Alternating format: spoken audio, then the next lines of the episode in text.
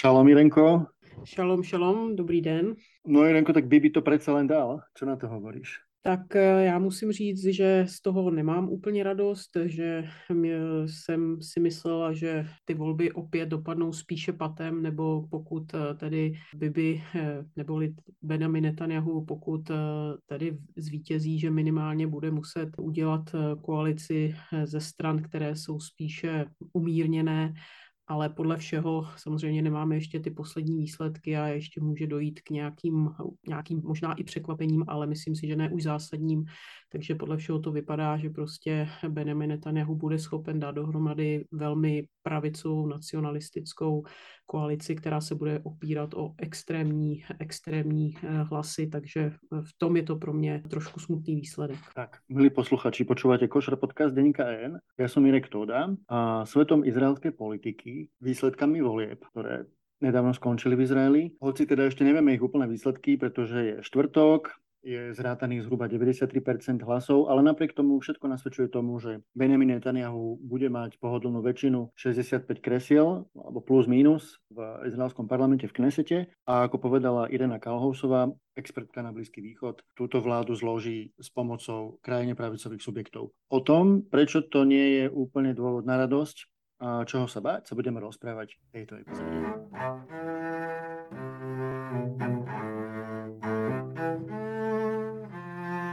Thank you.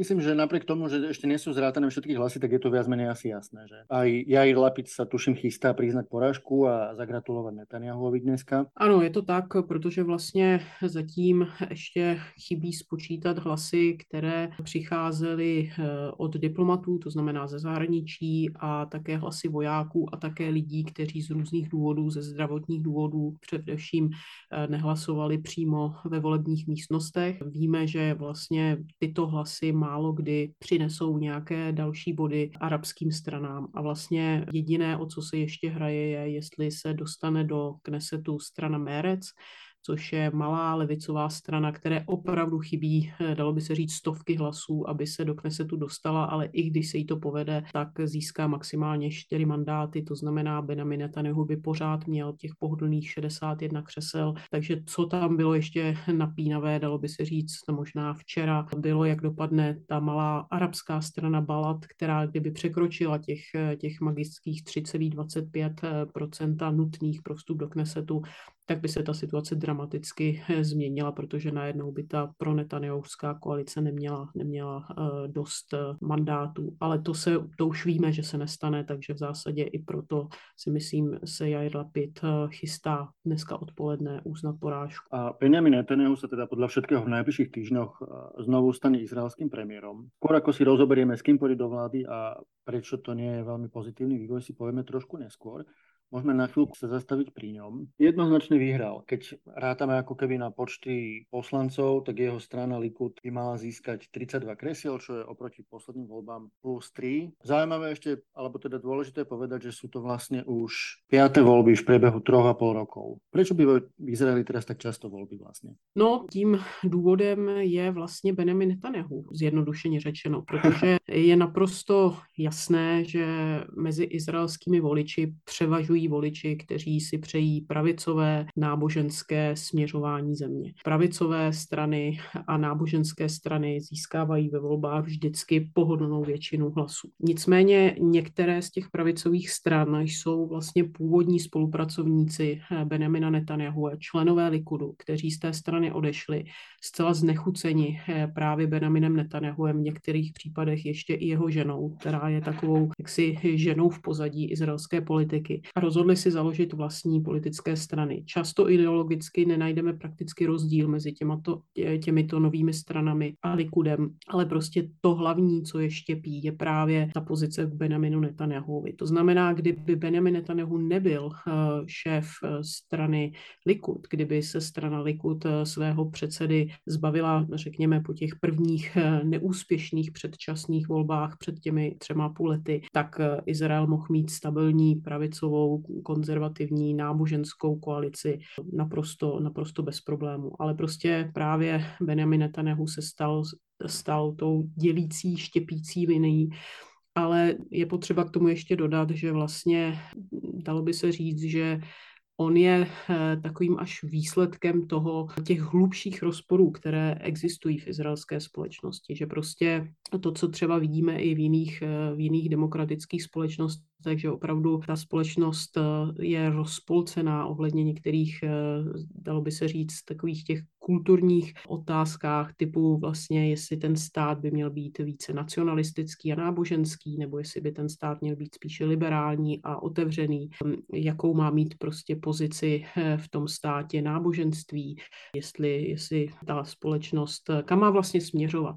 Znamená, tam jak si něco tříme v té izraelské společnosti. Určitě další téma, které je pro izraelskou společnost velmi štěpící, je otázka okupace západního břehu, což je také něco, co tu izraelskou společnost hodně dělí. Takže eh, není to jenom Benjamin Netanyahu, ale eh, vlastně dalo by se říct, že za těmi, za těmi posledními volbami nebo těmi pěti volbami, že tím hlavním důvodem byl, eh, byl Benjamin Netanyahu. Netanyahu má 73 rokov vyhrál 6 šieste voľby teraz. Čo je zaujímavé, v tejto volebnej kampani vlastne napísal aj takú svoju knihu, autobiografiu, on o nej povedal, že, alebo teda o sebe povedal v súvislosti s tou knihou.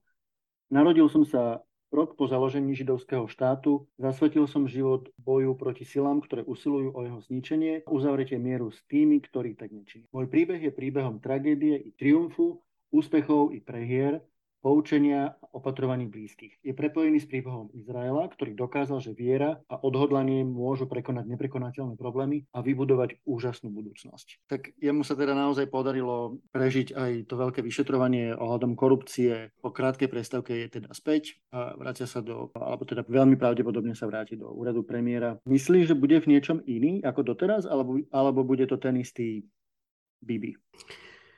Já bych možná, eh, než odpovím, navázala na ten úryvek, který si přečet, protože vlastně Benjamin Netanyahu svůj život vlastně propojuje s tím velkým příběhem státu Izrael, což je samozřejmě něco, na co Izraelci mm, asi slyší a pořád eh, je to velké téma té země, prostě to, to zrození a, a, a to přežití a ten úspěch, eh, který samozřejmě je neoddiskutovatelný pro zemi, která vznikla před nějakými 70 lety jenomže eh, vlastně, co možná v té knize není, nebo co je vlastně to velké téma eh, pro Izrael a já si nejsem jistá, že Benjamin Netanyahu k tomu přinesl mnoho pozitivního, je kam ta země bude směřovat dál, vlastně jaký by ten Izrael měl být. A Benjamin Netanyahu, když začínal jako politik, tak vlastně reprezentoval politický směr, který byl, ano, pravicový, který byl určitě méně kompromisní vůči například mírovému procesu s Palestinci. Je to politický směr, který vždycky eh, si přál spíše velký Izrael než malý Izrael, který prostě určitě jaksi se v něčem eh, od toho levicového, lejbristického směru lišil i ekonomicky, že byl, že byl víc, eh, řekněme, liberálně, liberálně ekonomicky zaměřený. Takže určitě to je všechno pravda, ale je potřeba říct, že ten Likud starého střihu byl liberální, byl demokratický. Nebyla to strana, která měla eh, velké tendence jak si k tomu eh, tvrdit, že, že prostě židé jsou nadřazení nebo lepší než nežidovští obyvatelé Izraele. Nebyl to směr, který se snažil za každou cenu prostě rozdělovat tu společnost, ukazovat eh, vlastně na ty ostatní, kteří nejsou součástí Likudu, jako na nepřátele státu. A to je vlastně něco, co se změnilo pod Benjaminem Netanyahuem a změnilo se to za posledních pár let, eh, protože Benjamin Netanyahu v prvních letech své vlády prostě tyto pilíře izraelské demokracie eh, a izraelského státu, na kterých Likud vyrostl, tak vlastně opravdu, opravdu nějakým způsobem nepodrýval. Ale začalo se to měnit, začalo se to měnit v posledních letech, kdy vlastně Benjamin Netanyahu převzal mnohé, dalo by se říct, populistické maníry, které především spočívají v tom, že je potřeba najít vnitřního nepřítele. Tím vnitřním nepřítelem pro Benjamina Netanyahu se stala levice, to znamená ti, kteří nejsou součástí toho jeho, jeho tábora, kdy vlastně se o, o těch politicích zleva či ze středu začalo mluvit jako o těch, kteří prostě podkopávají bezpečnost státu Izrael a identitu státu Izrael a tak dále. Je to také člověk, který výrazným způsobem udělal z Likudu stranu, která je navázána na náboženství. To znamená vlastně tím, že on uzavřel eh, pakt s, ultra, s ultranáboženskými stranami, které prostě podporují Likud a jsou v něm, jsou s ním v každé koalici, tak vlastně opravdu dal mnohem větší prostor právě toho, tomu vlivu toho ortodoxního, tomu ortodoxnímu judaismu. Takže to jsou všechno věci, které jsou výsledkem toho Netanyahova eh, vládnutí. A co je asi možná nejvíc varující, je právě to, o čem ty si mluvil, že se zdá, že přežil ten soudní proces. On ho ještě nepřežil, ten soudní proces probíhá. Ale samozřejmě je potřeba zmínit, že hlavní důvod, já si troufám tvrdit, že to je hlavní důvod, co opravdu hnalo Benjamina Netanyahu, aby neodešel z politiky a nestal se nějakým prostě populárním řečníkem na amerických kampusech a amerických eh, konzervativních think tancích a bral za to obrovské peníze a že zůstal v té izraelské politice, což není nic jednoduchého, eh, je to, že se chce vyhnout tomu trestnímu stíhání a že prostě už, eh, když byl ještě premiér a už tomu trestnímu stíhání čelil, tak naznačoval, že je připraven podrít nezávislost izraelských soudů, že je připraven zasahovat do práce policie. A to je něco, něco, co prostě je úplně mimo eh, vlastně tu tradici eh, Likudu a v tom si myslím, že to jeho dědictví bude, bude velmi, velmi negativní a uvidíme, jak daleko ta nová vláda s Benjaminem Netanyahuem zajde. Tak to bude určitě ještě velká politická dráma, keď se rozpráváme o tom procese. Dá se asi očekávat konflikt mezi ním a generálním prokurátorom Izraela, který teda mal odvahu postavit se proti premiérovi. Druhou politickou drámou, kterou teda v najbližších týždňoch, mesiacoch asi teda čaká Izrael a zrejme aj ten jeho charakter, ako sa prejaví, bude vlastne o tom, s kým zostaví vládu. A tu si môžeme rozobrať, teda, že aké strany sa dostali do parlamentu a s kým teda môže Netanyahu, alebo to je viac menej už to jasné, lebo veď spolu vystúpili na spoločnej tlačovej konferencii. Najväčšie teda obavy z tej budúcej vlády a z tej koalície budí strana, ktorá sa volá náboženský sionizmus, v ktorej figurujú dvaja politici Bezalel Smotrič, Itamar Bengvir. Prečo sú práve o tom, že budú vo vládě také znepokojivé. Tak eh, já možná ještě zase udělám úkrok stranou a než odpovím na tu tvoji otázku. Samozřejmě to je koalice, o které se mluvilo před volbami a eh, není tam žádné překvapení, prostě tak to bylo, to jsou strany, o kterých ty si mluvil, náboženští sionisté plus eh, ultraortodoxní strany od začátku tvrdili, že prostě oni jsou ti, kteří, kteří budou stát za Benjaminem Netanyahuem, že oni jsou součástí toho jeho bloku.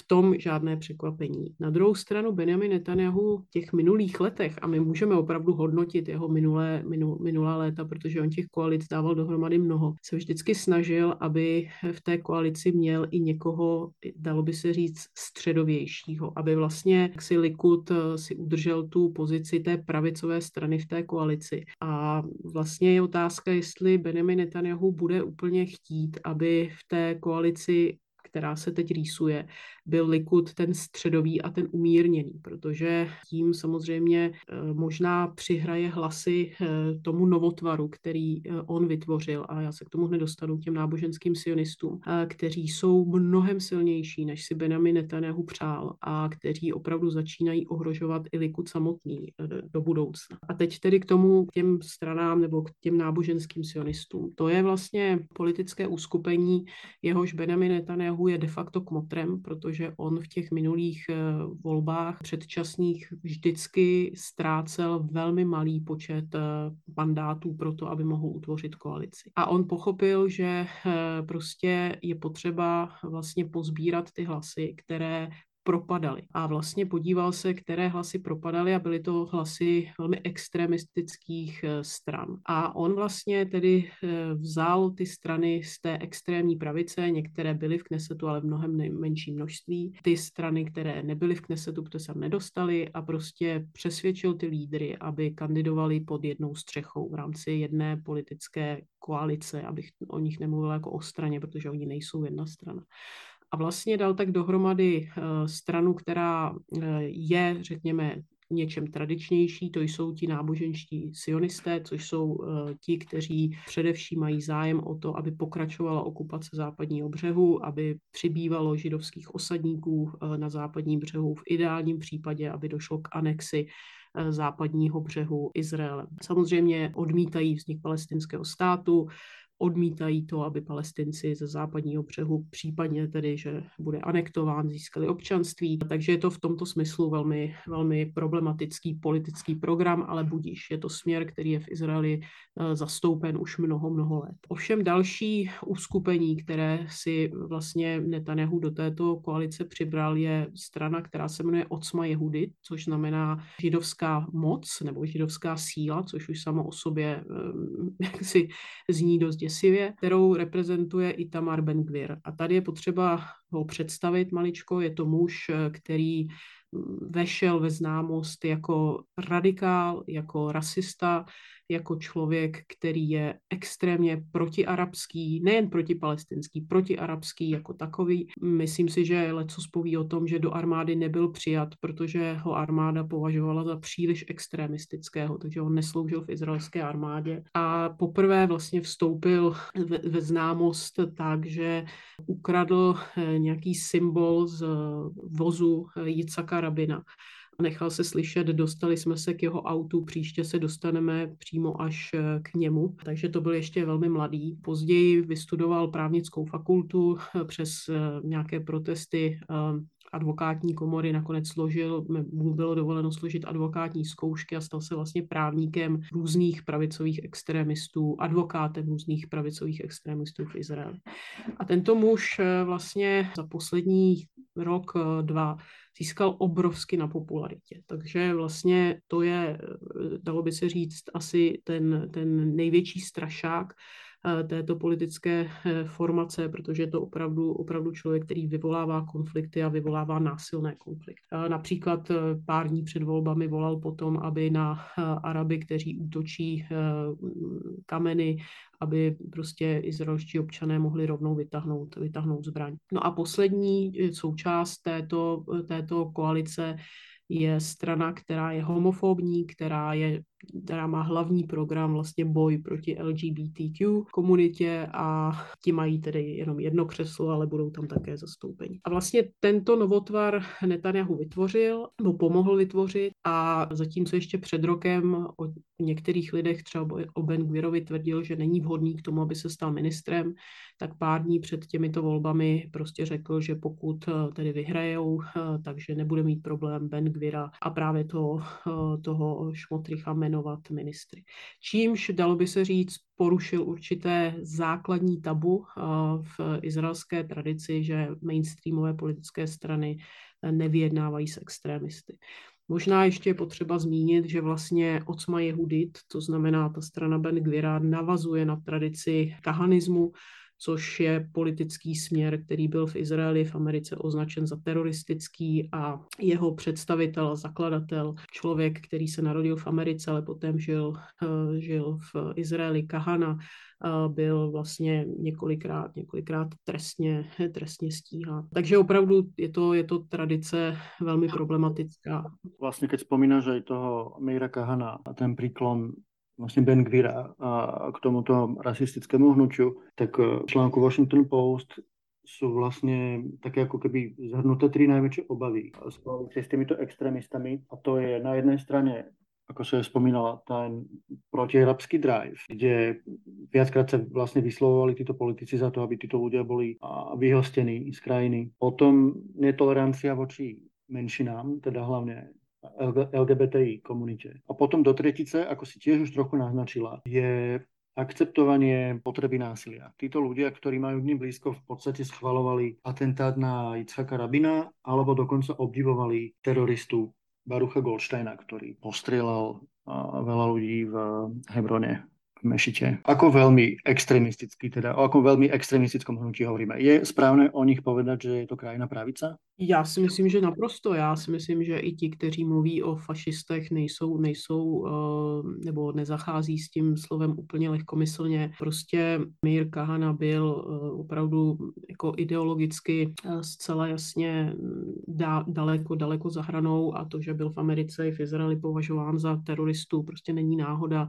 On dokonce i sloužil v Knesetu, ale to možná krásně ukazuje to, kam se posunula izraelská politika. On, když byl v 80. letech letech Knesetu, tak když šel k řečnickému pultu, tak většina poslanců opustila plénum a izraelská televize, pokud vysílala právě te, tu, tu schůzi Knesetu, tak přerušila vysílání. On byl naprosto jaksi ostrakizován tou mainstreamovou politickou eh, reprezentací v Izraeli. No a o pár let později eh, prostě eh, politik jedné z tradičních stran, to znamená Benjamin Netanyahu z Likudu, nabízí vlastně obdiv obdivovatelům a pokračovatelům tohoto politického, politického směru ministerská křesla pravděpodobně. Takže ten posun je, je obrovský a je to nebezpečné. Je to nebezpečné údajně, než jsme si začali my dva Mirku spolu povídat, tak jsem jenom eh, koukala do novin. Benjamin Netanyahu má vyjednávat právě s tím představitelem strany, která má za hlavní úkol boj proti, proti sexuálním menšinám, že by se opět obnovila v Izraeli možnost eh,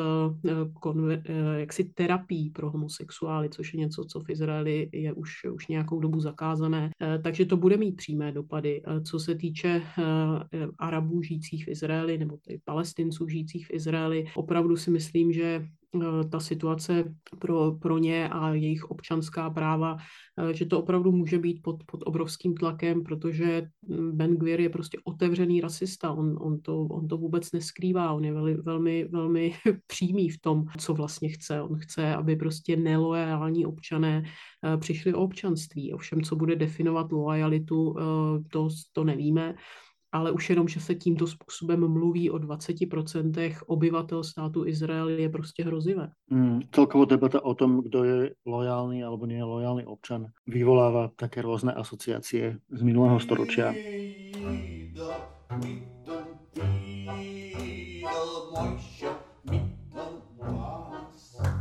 Takže to je teda obava z náboženských sionistov. A potom sú tu samozrejme tradiční spojenci Benjamina Netanyahu a ako si povedala, náboženské strany. To sú dve, ktoré sa dostali do parlamentu. Jedna z nich je ŠAS, druhá je strana zjednotenej Tory, alebo to strana judaizmu zjednotenej Tory, ako to správne nazvať? Asi tak.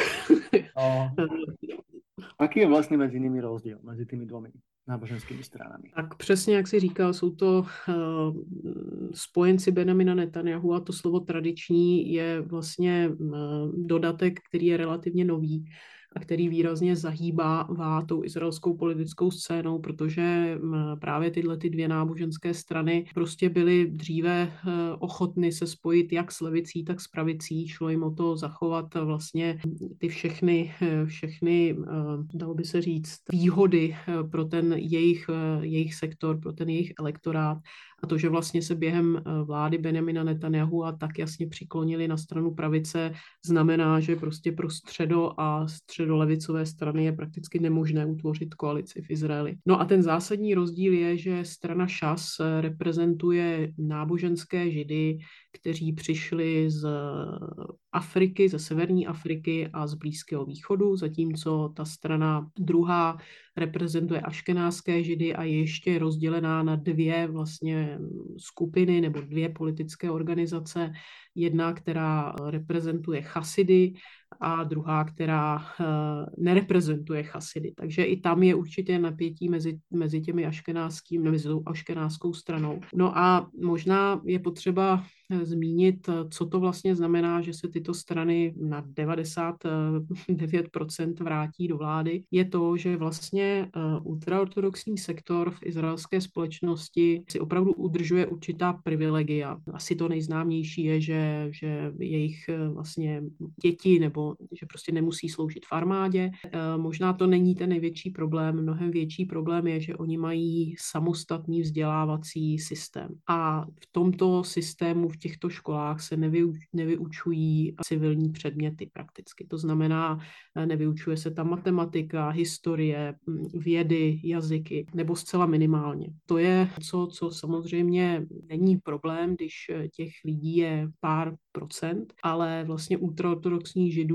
eh, opravdu přibývá dramatickým způsobem. To znamená, odhad je, že během několika let vlastně bude 30% Izraelců ultraortodoxních a 30% populace, která nemá vlastně vzdělání předmětech, které jsou zcela zásadní pro ekonomiku, může Izrael do budoucna extrémně oslabit. A problém je, že Benjamin Netanyahu to všechno ví, ty statistiky jsou jasné, ty, ta data prostě o těch se v Izraeli mluví, mluví mnoho, mnoho let, ale vlastně žádný politik si netroufl šáhnout na ta práva ta privilegia ultraortodoxních židů, protože ví, že prostě by přišel o koalici. To znamená, oni jsou dobrým koaličním partnerem, protože je nezajímá ministerstvo obrany, ne, nezajímá prostě, ne, nezajímají ta velká ministerstva. Jim jde o to, aby prostě měli přísun peněz do svého sektoru. A Benjamin Netanyahu jim už před volbami nasliboval prakticky všechno. On nasliboval, že stát bude podporovat, financovat náboženské školy, kde se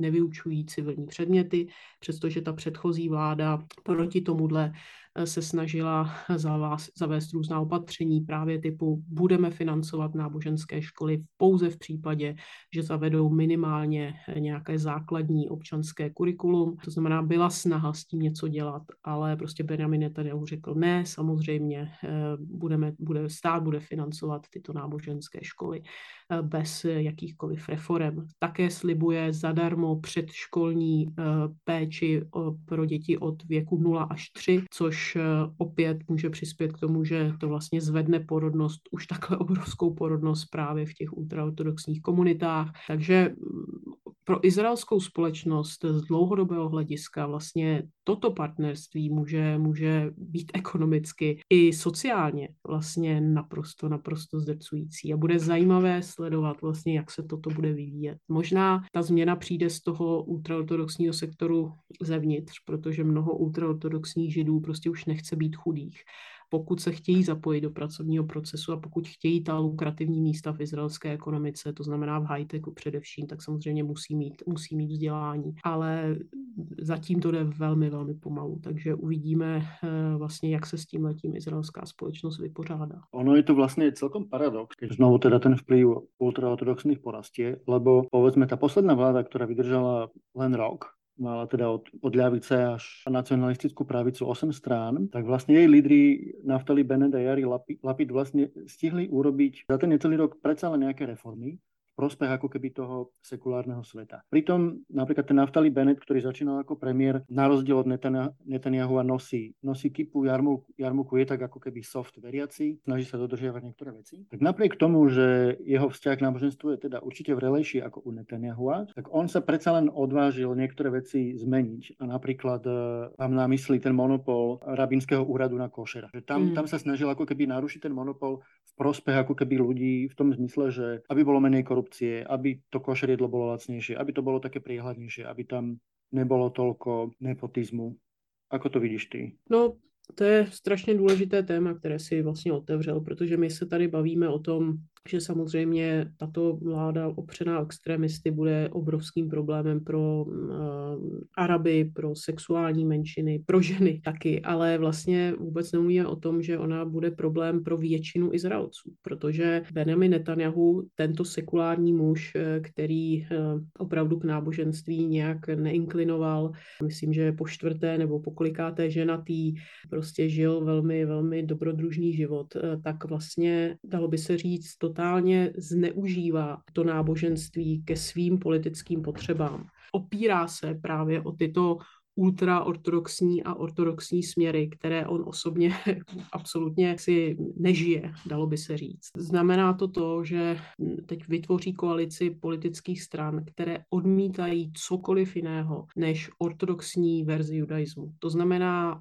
odmítají eh, uznat konzervativní judaismus, odmítají uznat reformní judaismus, což jsou vlastně judaismy, eh, kterými se identifikuje většina židovstva, světového židovstva. Když k tomu přidáme sekulární židy, tak vlastně většina židů je naprosto mimo tenhle ten, eh, tento ortodoxní směr. Tím, že vlastně ty reformy, které měly umožnit i těm neortodoxním směrům, aby byly součást, aby byly státem respektovány a uznávány, tak vlastně tento proces bude naprosto opět jako zastaven a naopak eh, proti němu bude, bude ostře bojováno, protože bohužel nejde jenom o ideje, nejde jenom o to, jak si kdo myslí, že je správné jak si vyznávat Boha, ale jak si zmínil, prostě jde o peníze. Jde o obrovské, obrovské peníze a ortodoxní rabinát v Izraeli je prosulí tím, že to je nesmírně skorumpovaná instituce a tím, že právě měli monopol nad takovými věcmi jako udávání kašrutu a tím, že se ta předchozí vláda pokusila ten monopol rozbít, tak prostě přišly o obrovské zisky a oni budou chtít ty peníze zpět.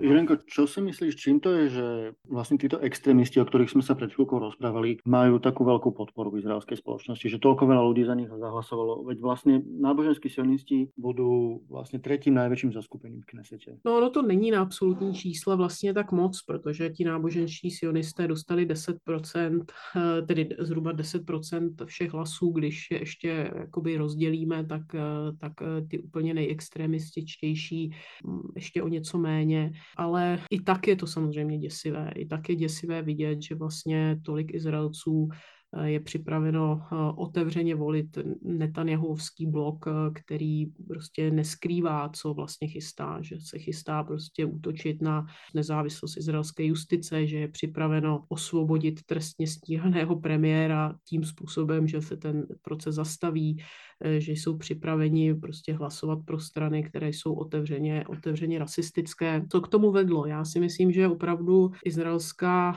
politika strašně zhrubla za posledních několik let a že ona byla vždycky ostrá, ale vlastně to se ti politici jak si označují za nepřátele státu a, a prostě opravdu ta, ta, je to strašně, strašně vyhrocené. To je určitě jeden důvod, proč se naprosto extremistické názory vlastně staly součástí toho mainstreamu, protože i ty mainstreamové strany prostě v tom jazyce strašně, strašně přitvrdily. E, takže určitě jako zhrubnutí izraelské politiky k tomu přispělo. Potom myslím si, že eh, další důležité téma, eh, které jaksi stojí za tím, že, že tolik, tolik Izraelců je připraveno volit extrémisty, je fakt, že prostě mírový proces se zdá naprosto mrtvý a že prostě především mladá generace vůbec nevěří, že by bylo někdy možné se jaksi dohodnout eh, s Araby a s Palestinci, když potom přijde někdo, kdo jim nabídne zdánlivě snadné řešení a začne mluvit o použití síly a o tom, že je prostě potřeba, eh, potřeba si posílit ten, ten židovský prvek Izraeli, tak eh, se tam najde dostatečně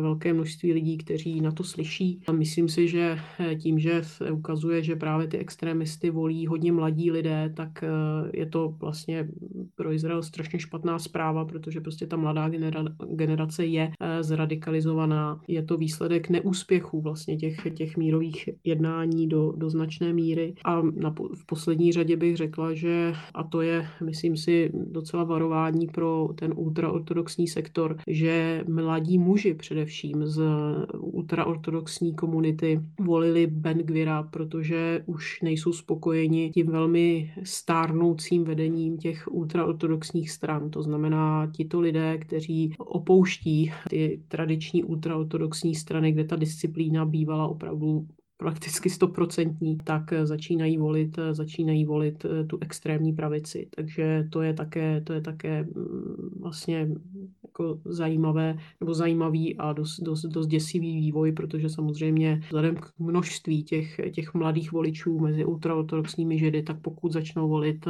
extrémní pravici, tak to bude pro Izrael velmi, velmi obtížná situace. Takže můžeme očekávat, co se týká izraelsko-palestinského konfliktu, asi zvýšenie napätia. Ťažko povedať, že či to Netanyahu urobí, ale tiež sa vyhražal, že, že by aj zrušil tú do, nedávnu dohodu mezi, mezi Izraelom a Libanonom. Myslíš, že by to nakonec mohl spraviť? Ne, já si myslím, že to určitě ne. On tak, také potom, tak jako bych řekla, dovysvětlil, že prostě tu dohodu nebude nějakým způsobem příliš tlačit dopředu, ale že ji bude, že ji bude respektovat. Já si myslím, že to bylo, to bylo opravdu, tam věřím, že to bylo součást nějakého předvolebního boje, protože on nechtěl, aby tato dohoda byla prezentovaná eh, jeho konkurentem eh, Jairem Lapidem jako, jako velké vítězství, tak se prostě postavil proti tomu, ale tam si myslím, že, že to bude respektovat. Co se týče izraelsko-palestinského konfliktu, tak tam opravdu si myslím, že nejenže nedojde k žádnému, žádnému pozitivnímu vývoji, to se snad ani nedalo čekat, to,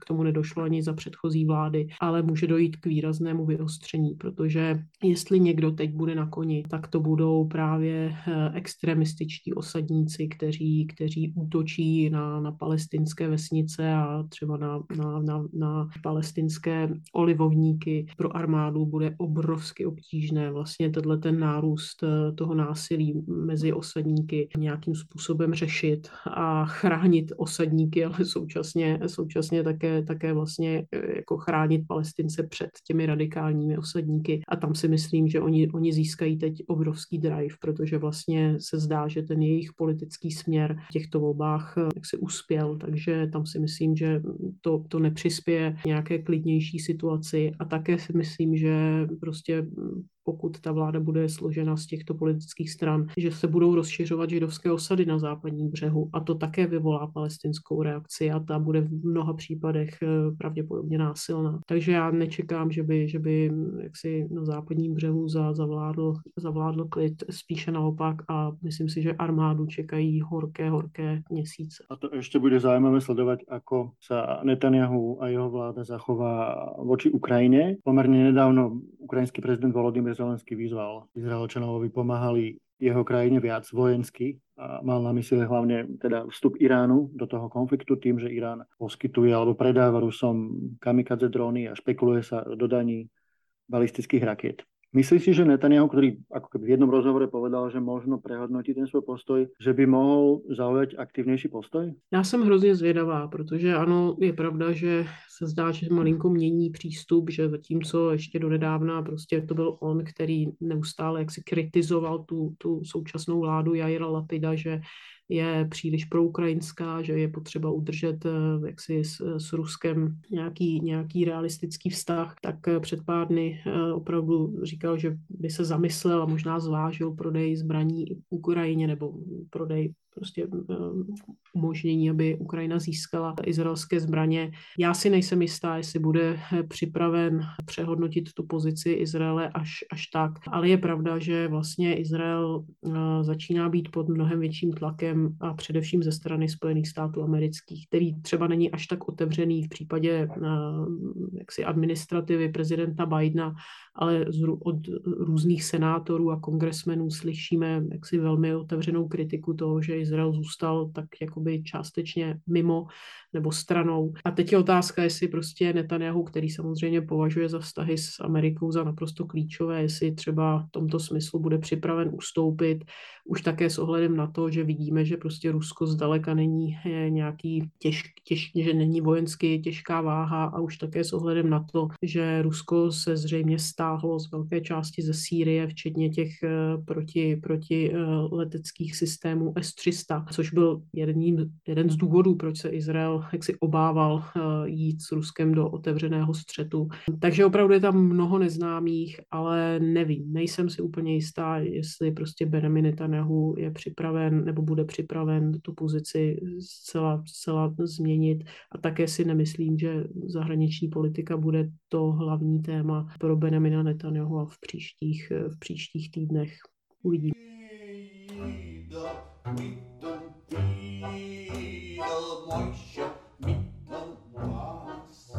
Rozprávali jsme se veľa o tom, čoho se obáváš. Tricky question. Čom myslíš, že by tato vláda mohla nás príjemne prekvapiť, ak sa teda dá niečo také predpovedať. Já si myslím, že tato vláda nás v ničem nepřekvapí eh, příjemně. Já si myslím, že bude jenom otázka, jestli přežije, protože tu koalici těch extremistických stran, kterou dohromady eh, dal Netanyahu, bude velmi, velmi nestabilní. To není žádný ideologický jednotný blok.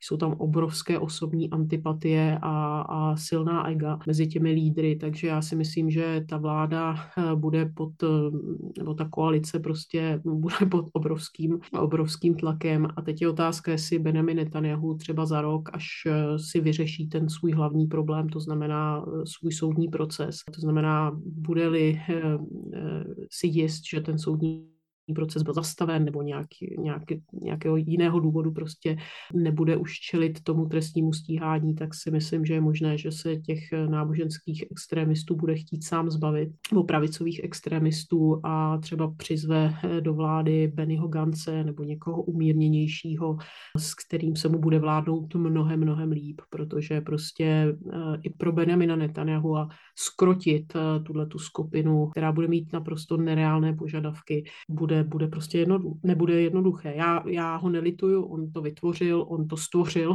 vlastně tuto, eh, tuto stranu, tuto koalici, ale myslím si, že to, že to s nimi nebude mít lehké. No a na závěr možná otázka k opozici, a teda hlavně jej lídrovi Jairovi Lapidovi, který keď se na, pozrieme na výsledky jeho strany, je, že ty tak dopadla celkom dobré. Polepšila si o 7 kresiel. Někteří politickí analytici hovorí, že urobil chybu, keď neznížil tu 3% bariéru na vstup do parlamentu na, na ty 2% a že v tom případě by to možno to skladání té vlády vyzeralo jinak. Co si myslíš?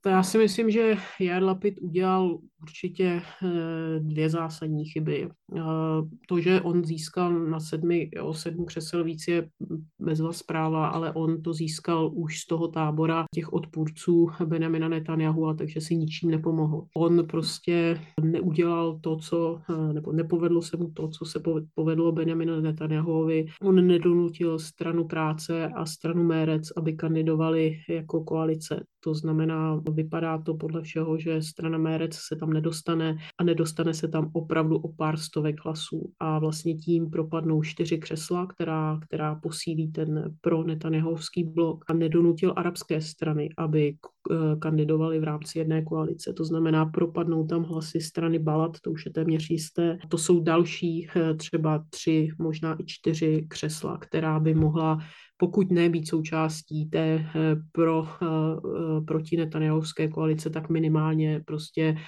zůstat jaksi uprostřed a nepřidat se k Netanyahovi. Tak znamená, strategicky Jaj Lapid tyto volby nevyhrál a myslím si, že opravdu ta, ta hlavní chyba byla v tom, že prostě nedal ty malé strany dohromady a ty hlasy propadly.